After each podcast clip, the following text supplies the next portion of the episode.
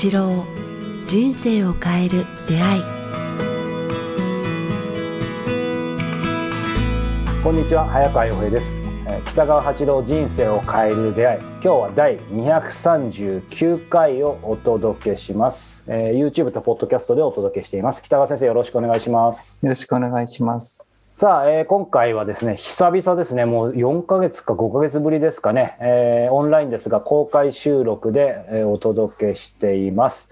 えー今回もですね北川先生と僕はリモートでつなぎつつ全国からえ参加者の方が、えー皆さんこのように見えてなんかすごく不思議な嬉しい感じなんですけども、えー今回から5回ですね、えーにわたってこの公開収録という形でお届けしたいと思います。えー来週以降はですね、えー参加者の方からの質問も、えーいただけたらなと思いつつ、今日始めていきたいと思いますが、先生、今回はですね、えちょうど公開収録の参加者のお一方から質問を先にいただいてたので、えー、とそちらを取り上げさせていただきたいと思います。えー、と女性の方からです、えー北川先生、早川さん、いつもありがとうございます。えーワクチンについていろいろな情報が飛び交っております。あコロナのワクチンですね、えー先生はワクチンについてどのようにお考えでしょうか、えーよろしくお願いしますということです。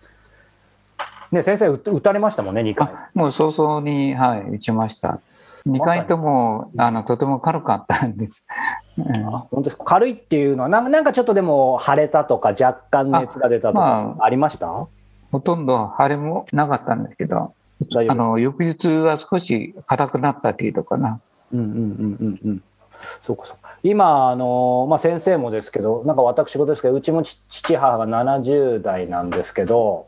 あの72かな？ですけど、まあ、2回目もこの間打って、まあ、やっぱ1回目は全然大丈夫なんですけど、2回目は父はちょっと熱が出て、まあ、今下がりましたけど、母もちょっとだるいみたいなのはあって、まあでもまあでも今はもう元気になったんでね、なんかその辺やっぱりこのね、質問者の方もあれですけど、やっぱり気にはなりますよね。その、まだ逆に打ってない人なんかが多分特に。意外と若い人の方が気になってそうな気もああ、そうですね。なんか、腸を整えて準備したって感じですね。あのまあ薬はな飲まなかったんだけれども、はいはいはい。腸を整えてあのワクチンに備えたっていうか、うんうん。なんか野菜とか、それから発酵食品をとか、それから、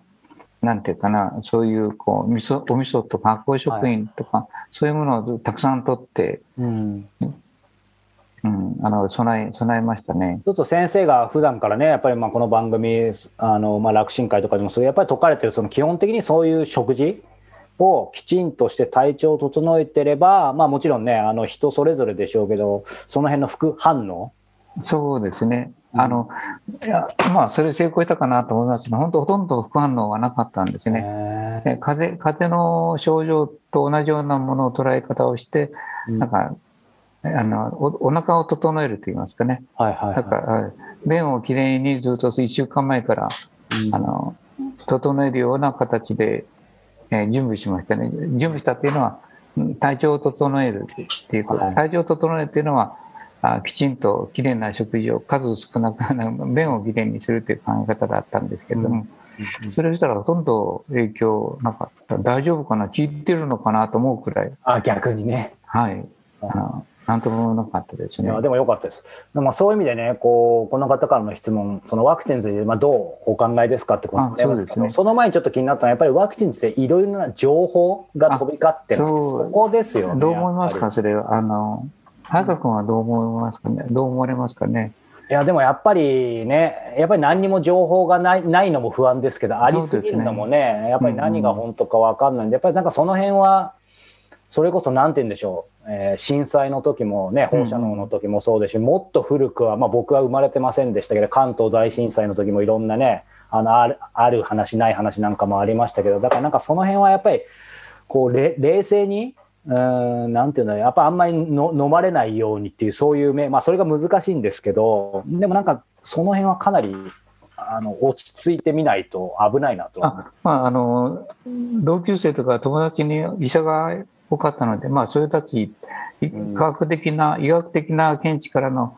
あの、あれをたくさん聞いたんですけどあも、ーほとんど、はい、あの、そういう、こ今度のワクチンに関しては、あの、そういう、こう、まあね、偽情報っていうのが多いから、あ、フェイクニュースか。うんうん。はい。で、その細胞まで変化することはありえないとかね、もううん非常に医学的なあの検知の正しいことをもっと国が流してもいいのかなと思うぐらい、うんあのフェイクニュースが、フェイク情報っていうか、偽情報が多いって言いますかね。うんうんうんで、なんか、あの大学の先生の名前を使ったり、ノーベル賞をもらった人の名前を使って、なんかわざとにあ偽情報を流してるけれども、まあ、そんなに左右されなくて、きちんと今度のワクチンはりあの立証されてるって言いますかね。だから、で、もう何億人と受け受けて、えーまあ、その中の他の薬と同じくらいの、それ以下以下ぐらいの、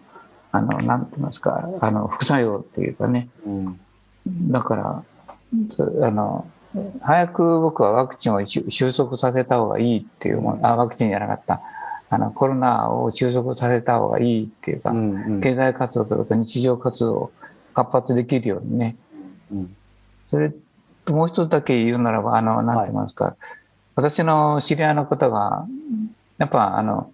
たくさんの人と一緒に、あの、インド型のあれにこう出会ったみたいあイで、ンド株ですね。はい。そうすると、い一斉にこうその会社って言いますかね、そのあれが15年、20年近くがかかってしまって、結局、その会社がこう、なんかお店なんですけども、はい。あの、その風評被害にやられてしまったはいということと、そこの男性の方が、うん肺が真っ白になってしまったって言いますよね。終わったへ。あの、2週間ぐらい病院で、あの、こううん、あのホテルにこう缶詰になって、もう孤独感と不安とはい。薬も大したものなくて、はいそれから呼吸ができなくなって、はい。うん、で、肺がこう真っ白になったっていう。えで、まあ自分が原因でまあ何人かにも人にもーうん。あ移してしまったって、そのせ責任と自分の後遺症というものを考えると、やっぱりああのできたらそのそのコロナにかからないように、早めにワクチンというものにこう行き着いた方がいいのではないかなと思いますね。責自分の責任と、うん。それからその後遺症のないあの体に持っていけるワワクチンは、まあ、それができると思うので。うん。あれですよね。はい、おすすめですね。早くワクチン、社会的な、うんああの、あれ、責任というのもあるから。うん実際ね、その、まあ、さっきも先生と始まる前もこの話も少し実はしてたんですけど、まあ確かにね、もう普通だったら10年、20年かけるところをね、もう1年ちょっとでかけ、ね、やったんで、正直、まあこれが5年、10年経ったら、ね、何かああるかもしれないとは思いますし、まあこれ自体もね、僕らの意見もね、あの個人の意見なんであれですけど、やっぱりその一つ考えなきゃいけないのは、確かに打つリスクあるかもしれないけど、打たないリスク、あと打たないことによる、今先生がおっしゃってた、こうね、社会的な責任というか、だかなんかその辺を天秤にね、かけないとっていうのはありますよね、だから。うん、どっちもリスクは当然あるわけで。まあ、そのリスクというよりも、まあか、あの、よその他普通の風邪とか普通の病気でもやっぱり、あの、何パーセントの方は薬による副作用っていうのはあるわけで、それに比べると、今度のワクチンの副作用の率は非常に少ないのではないかな。何世界中で今何億人っていう方がこうんう、受けてるけれども、そんなにひどい、あれまだ報告されてないって言いますかね。もしもそれがあればもっと噂になってると思うんですけども、そうですね。大げさに取り取り上げてるところもないし、まあ、多少風邪の症状で頭痛くなるとか、あーまあ、そういうことはあるけれども、かかった方が、あそのリスクが大きいと思いますね。うんあの、け経済活動ができないということと、あー自分のこう周りの会社の人たちや仲間たちまでうつ、あの、病院に行かないといけないと、それと会社自体にそういう風評被害で、あのお店なんかが潰れてしまうとかいうのがうんあることを考えるならば、ワクチンにかからないことを選ぶ方が、まあ、賢明かなと思いますね。なんか、あれですよね。ななんて言うんでしょう。結局今、これワクチンの話、コロナの話してるようで、まあもちろんそのね、先生おっしゃる通り、多分その、打つリスク、打たないリスクというか、ね、きちんと打ってっていうのも一つあると思うんですけど、なんかもうちょっと抽象化して考えたときに、ななんて言うんでしょう。やっぱりその、あの、結局はその情報に、まあ、踊らされないとか、こういう時に、そうですね。それは大事ですね。世界的な時になった時に、特に、特に結構極端な情報が出るじゃないですか。うんうんうん。それは、あの、出やすいんですね。どんな時にもね。ただ、そういう時に、こう、お医者さんの名前とか、有名な人の科学者とか、ノーベル賞のもらった、もらった人たちの名前を、勝手に使って、この先生がこう言ってる、ああ言ってるって権威者のね。そううんうん。で、権威づけて、わざとに書く、あの、脅す人って必ずいるんですよね、いつの時代はね。で、まあ、それが本物らしく、あの、伝わるので、うん、そういうものはほとんど、こう、医学的な検証というのは、知見というものは、何千人とかいう知見、ね、実証というのをやってないので、まあ、その知見があって初めて実証されるので、個人的な先生たちが、あ陰謀だとか、世界の陰謀だとか、そういうなんかことに好きな人もいらっしゃるんですけども、そんなに乗らないように、そういうのが賢明な人って言いますか、聡明な生き方って言いますかね。うんうん、まあ、もう少しきちんと背中、背筋を伸ばして、聡明な生き方をするならば、そういう中の嘘って言いますかね。はい。えー、ごまかい、なんかそういう嘘っていうのを、山下さ、嘘というものを見抜けると思うんですね。うんうんうんうん。今先生がおっしゃったように、まさにそう、そのそういうそういう情報に振り回されないためには、まあ、繰り返しになっちゃいますけど、そのそ聡明に生きる。うん、聡明な生き方、きちんとした科学的な立証された人の意見をこう探っていくって言いますかね。うんうんうん、だからやっぱりね、まあ、まさにそういう生き方を目指すとか、そういう今先生がおっしゃってるようなことを、やっぱり日頃から心がけていく、がけてないかとか、もっと言うと、なんかちょっと無理くりかもしれないですけど、やっぱり先生がね、冒頭でもおっしゃったような、いやいや、そうではなくて、やっぱこんな時代の時には、そういう手段で、そういうこうフェイクニュースを広げようとする人が必ずいるって、それ、まあ昔から昔もそうなんだけど、まあ、例えば今回宮崎で、あの、各家にこう2000枚か何千枚ぐらいの、あの、偽情報を書いた、あなたはこれでもワクチンを打ちますか？でこう細胞ね細胞まであの遺伝子まで操作されますよとかなんとか有名な先生はこう言ってますよとか裏情報はこうですよとか人類をあの貶めるためにこれはワクチンを打てと言ってるとか なんかいろんな情報を流してるんですけど、まあ、そういう本当らしいことを書いて流すっていうのは罪なことだと思いますね。うんうんうん、いつもいつもそういう本当らしい情報を流すので、まあ、その辺はきちんと見分けるように、うん、あの、した見分ける両方を得た得るようにしないと、うん、踊らされ、必ずそういう時代にはそういう人たちを踊らそうとする人たちがいると言いますかね。うんうんうん、この早川君が言われた、あのリスク、受けないリスクと受けたリスク、まあ、完全にワクあのウイルスにかかった時とかからない、うん、えー、リスクで社会的責任とか考えた場合は、うん、早めにワクチンを受けてこう自分が菌のあの原因原因者にならないということは正しい生き方ではないかなと思いますね、うん、責任あって。なんかね、究極的には答えないんでしょうけど、いずれにしてもなんかその、やっぱり改めて先生の話を伺ってて、あんまりその、まあ、良くも悪くもというか、極端すぎる情報っていうのは、ちょっと疑ってかかった方が良さそうなそうです。だから、嘘っていうのは必ずあるからですね、あんまり恐れない、そんな恐れなくていいと思うんですよね。あのきちんと生きてれば、確かに亡くなる方も多いんですけれども、まあ、自分にこう、ね、病気を持ってない、日頃から持たないっていう生き方をやっぱ心がけるべきではないかなと思いますね。まあ、まあ、ちょっと極端な話、はい、うんきちんと死ぬことを目指すというかね。きちんと死ぬ。そうそうそう。だから病気で知らないという生き方をできる限りこれを機会に見つけるっていうかね。なんかがん、僕は思うのはがんとか糖尿とかにならない生き方って言いますかね。うん、それをもう60代になったらきちんとやるべきではないかなって思うんですね。だからこういう、うん、なんか、あの、うん、あの、あれが広まった時にそれに対してできるって言いますかね。だから自然死するっていうのが一番いいから、まあ、それを目指して生きていくっていうのが大、まあ、基本的にはそういう生き方を目指すべきではないでしょうかね、60代にやったら。つまりこう、脂っこいもの、お肉、脂っこいもの、天ぷらものとかいうのに、なんかお酒も飲みすぎないで、ほどほどにっていうかね、まあそういうふうにして、野菜中心と、なんかこう体にいいものと腸にいいもの備えて、まあ、朝食で、時には、まあ、あの、羽目を外してもいいけれども、常時羽目を外さないっていう、オーバーしないですよね。そうそう、懸命な生き方というのを50代から身につけていって、うん、自然な死に方って言いますかね。うん、まあ、がん、糖尿、まあ、三大心臓病、血管の病気にならない生き方ができるからですね。うん、心を落ち着けて、瞑想して、油物を少なくして、で野菜を中心にして、自然に沿った生き方をする。はい、まあ、その根本は何かで言ったら、さっき言ったように自然死を目指すんだって言いますかね。うんうんうん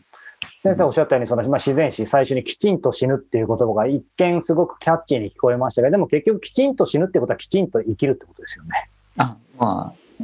そうですね。同じことですけどね。そのきちんと生きることは結果的にきちんと、きちんと死ぬっていうのは、だからなんかそういう意味では、まあ贅沢っていうのも変ですけど、確かに理想、理想です、ね、あ、きちんと死ぬっていうのも、きちんと死に方をする、つまりこう、老衰にを目指す。あそうですね。ちょっとここだけの言葉を聞くとちょっとみんなびっくりするかもしれないですけど、でもそうですね。老衰。あの自然死っていうかね、80、90ぐらいでこう眠るように死ぬっていう人、とか、周りいっぱいいらっしゃるんですね。私の周りに。この町にもお年寄りで、やっぱ90でみんなとみんなと一緒に旅行して出かけるよって言った時眠ってしまってて起こしたらもう死んでたっていう方がこの間も出るんですねと、あのまあ今年ではないんですけど去年一昨年でも老人みんなと一緒になんか旅,、ね、旅行に行ってからちょっと疲れたからお昼寝とか言って、そのベンチの上で寝てたら、出発しますよとか言って起こしたら、あ、死んでたっていう、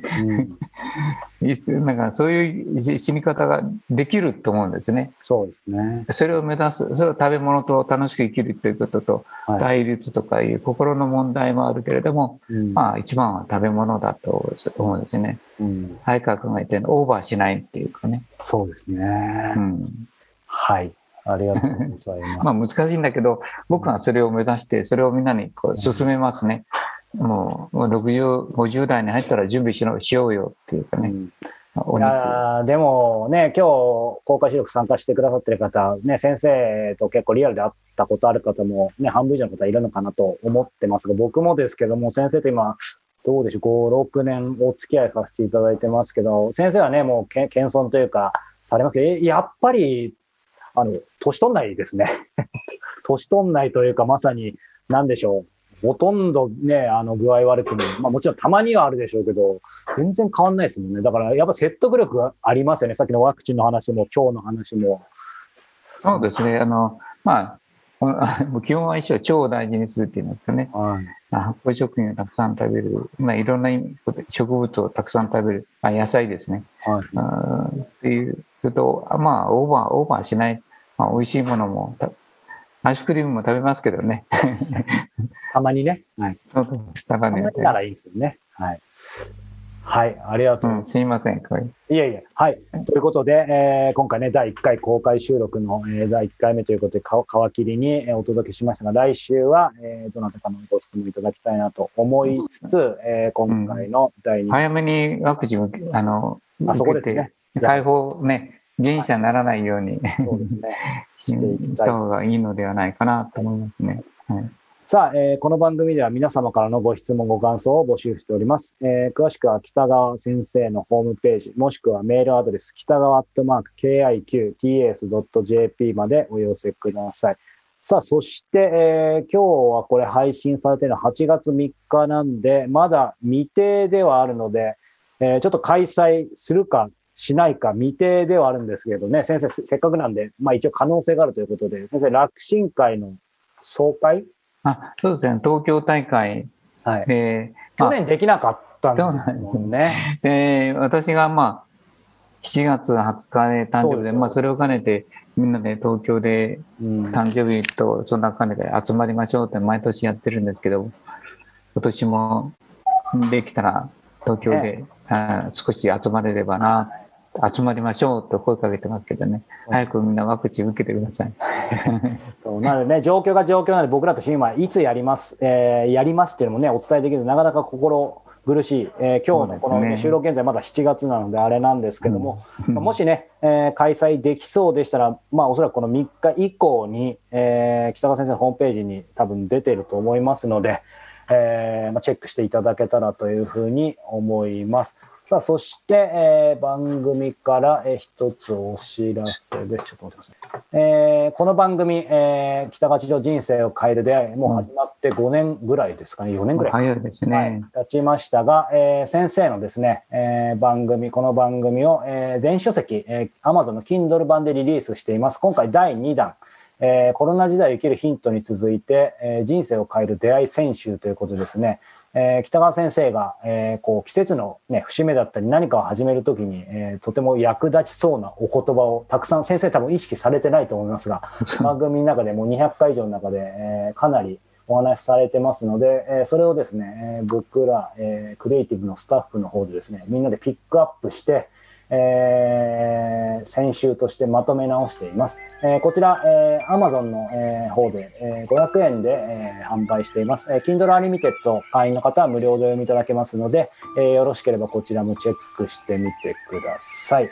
さあ、えーということで今回は第239回を、えー公開収録という形で、えお届けしてきました、えーまた来週も引き続き公開収録という形でお届けできたらと思います、えー北川先生そして参加者の皆様また来週もよろしくお願いしますありがとうございましたありがとうございました。